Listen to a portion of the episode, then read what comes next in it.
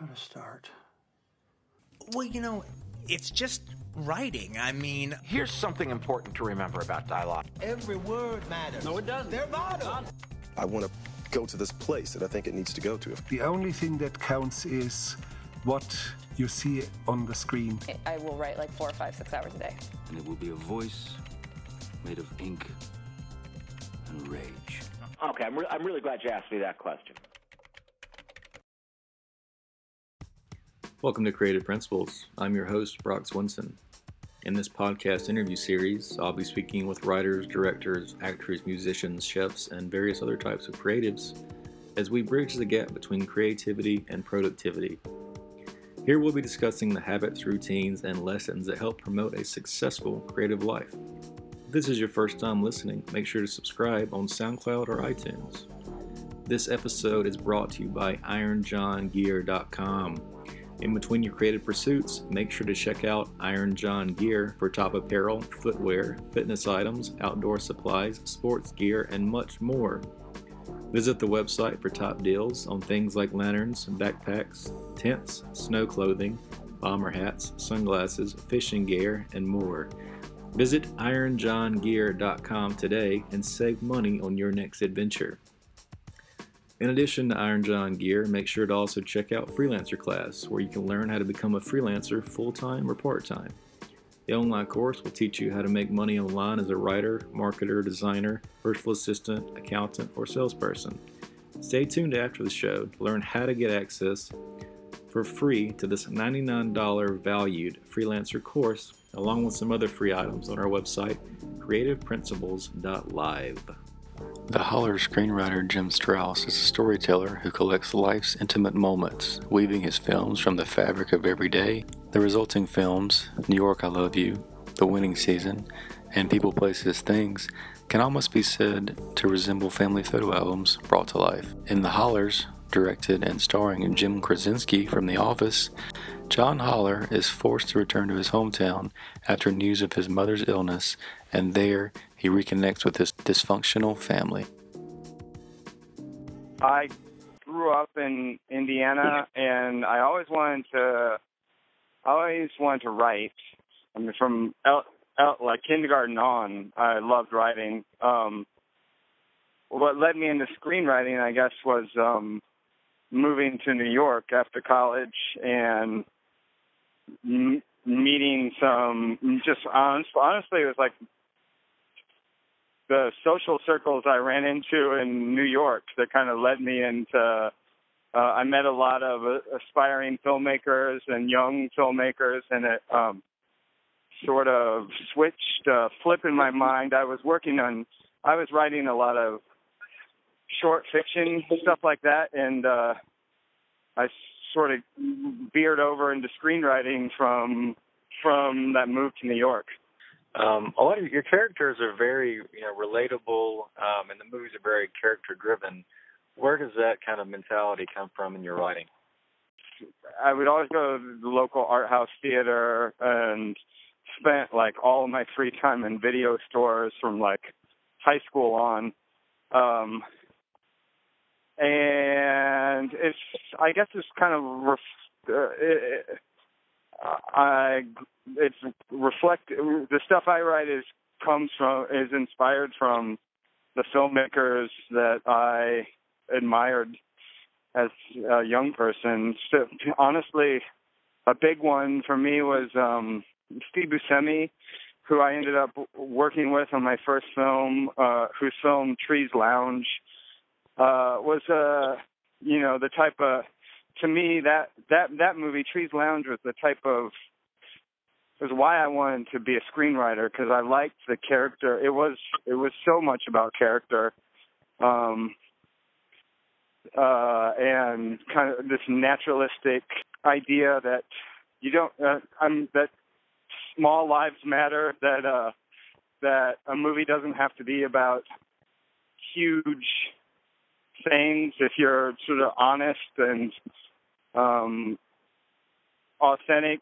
If your voice is honest and authentic, you can really take a person on a small journey and it'll still be very meaningful. And that's like Steve Buscemi and a lot of the filmmakers that he was working with at the time, Jim Jarmusch and Tom DiCillo,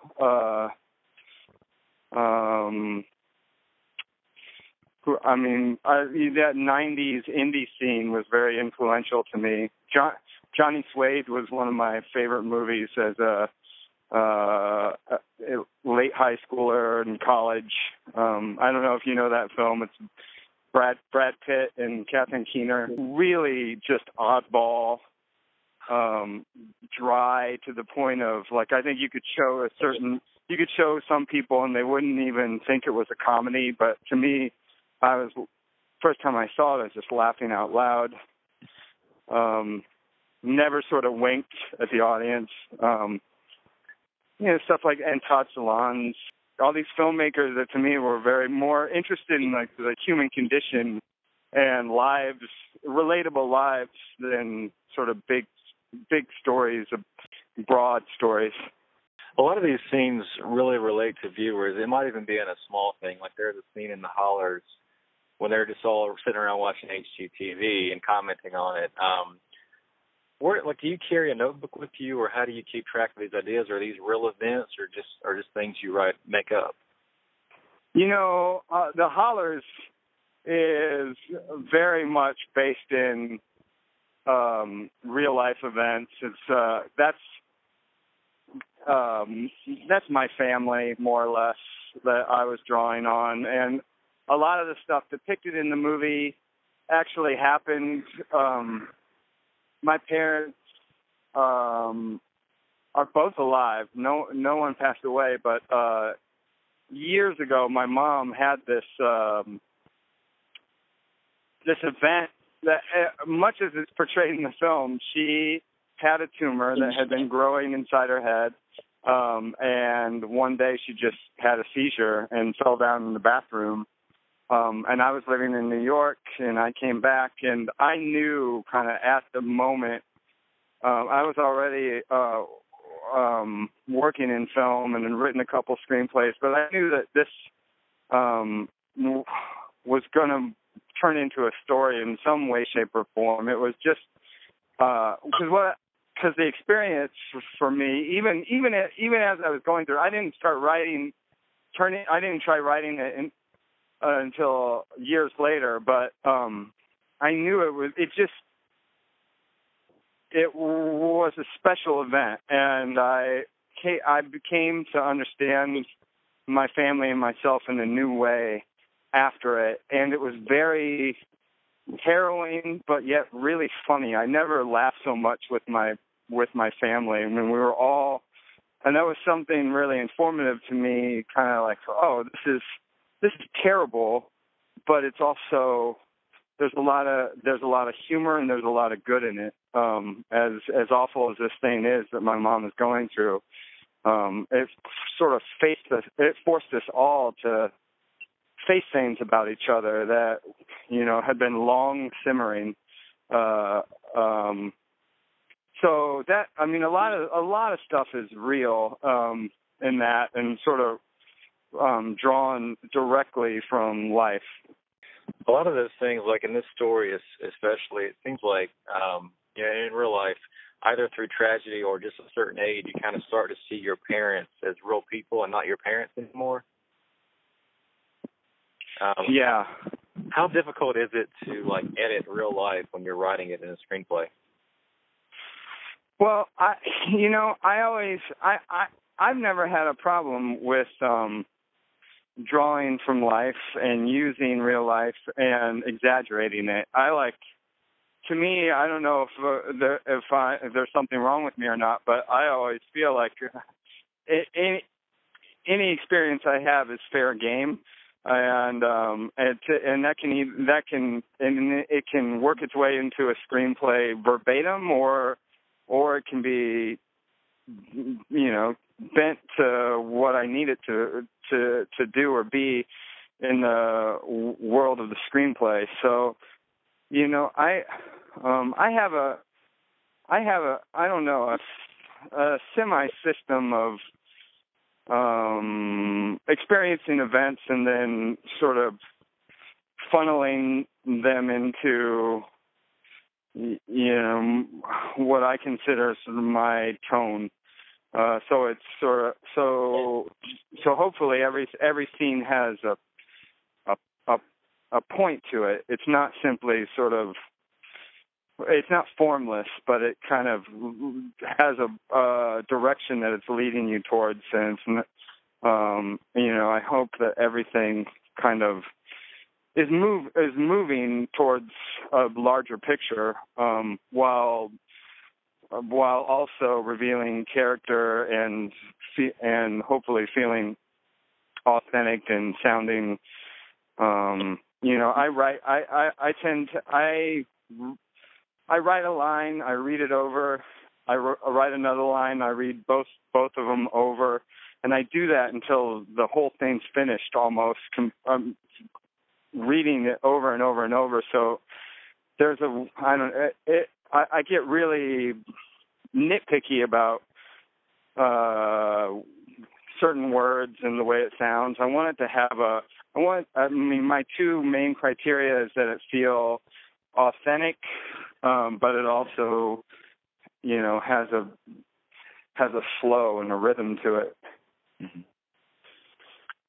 Can you talk a little more about the logistics? Like, what is your time frame for writing a screenplay, or this one, for example? And then, what are some of your other like writing rituals?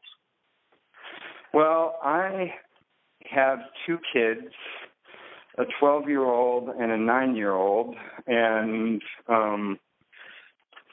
they are kind of my main focus.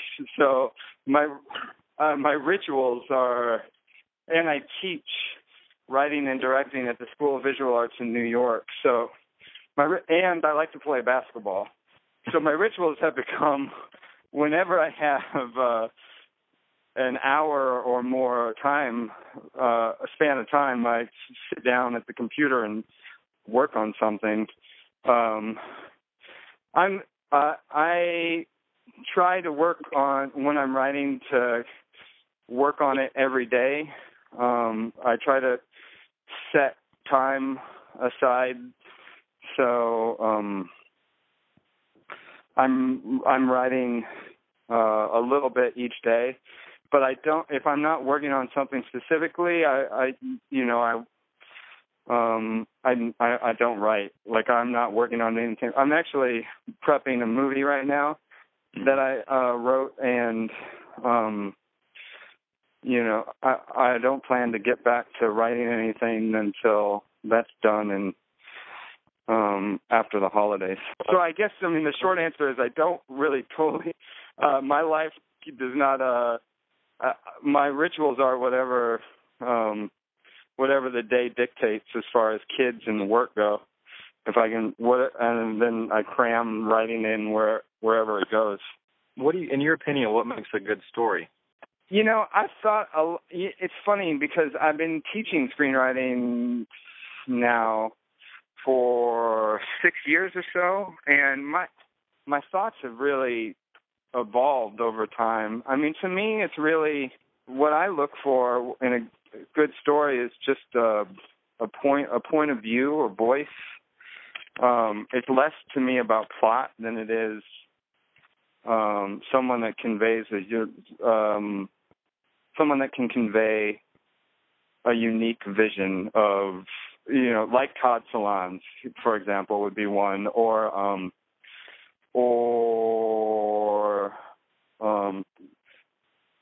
Kenneth Lonergan would be another, or you know, someone who's has a recognizable voice and can convey it and sustain it over an entire screenplay. That's that to me is the most exciting type of story. Okay. You know, I read a review of a film once that said it was A.O. Scott, I think, said the film had no recognizable human behavior in it, and that always stuck with me as every movie should have, no matter what, in my mind, a good movie would have recognizable human behavior, even no matter what the genre. Right. and no matter how stylized or exaggerated. From a teacher perspective, what do you find to be the most common problem in screenplays? Well, I'm dealing with very young people. They're undergraduate age, and a lot of times, honestly, I what I encounter in the classroom for undergraduates is that just sort of life experience does not match the types of stories they'd like to write. So there's this oftentimes I'll have these conversations of what I can tell a lot. I mean, I can see the influences, or hear, read the influences, but there's no sort of direct line of knowledge or experience to back up this. You know, if it's like a cop story or a some sort of genre thing, it's like, what? Where are you in this? And I don't. I always tell my students, you know, you don't have to write autobiography. I'm not pushing. I'm not saying, you know, you need to strictly write stories about 19-year-olds going to film school. But ideally, you got to be in there somewhere in some way, shape, or form. And if you're not, then generally I see students start borrowing from things they've seen, and that just becomes like a facsimile of a facsimile, and there's definitely no recognizable human behavior and those types of things, because the truth is, when we're in class, I think, just think about any day that you live and all the conflicting thoughts and feelings that you have, and just a chaotic jumble. You got to try to capture that and harness it to some degree for all of your characters. You know, people don't act strictly the way you need them to for the story you're trying to write, and you have to. For me, writing is a little bit of like channeling these people, almost like a medium, like sitting at the table and saying, okay, I know what I want these people to do, but what would they do? And try and sort of negotiate those two things. Okay. I've just got one or two more for you. We may have already touched on some of this. What other advice do you have for upcoming writers? Like, is there one thing someone can start doing tomorrow to improve your writing? Well, for me, as I've seen it in the classroom, I think the biggest hurdle a writer has to overcome is usually him or herself. I have seen many screenwriters in my class who just simply aren't writing, and I say, you know, if you're not writing, there's no magic thing that's going to happen in the future. You have to write. You have to write, and you have to. I feel it's important. You have to allow yourself to make some garbage too. You know, I know that a lot of I understand the impulse that to be a perfectionist and to want to make only great things, but you have to. Sometimes you just have to finish. Just finishing a screenplay is the achievement. That's it. Like, don't worry about if you're going to sell it or what's going to happen. Just finish it, because I see so many people sort of get to the halfway mark and then put it down and think they'll just pick it up later. And I feel like sort of the biggest hurdle is one's own sort of procrastination and doubt. I tell my students that writing is the first draft for me is always a race against one's self-doubt.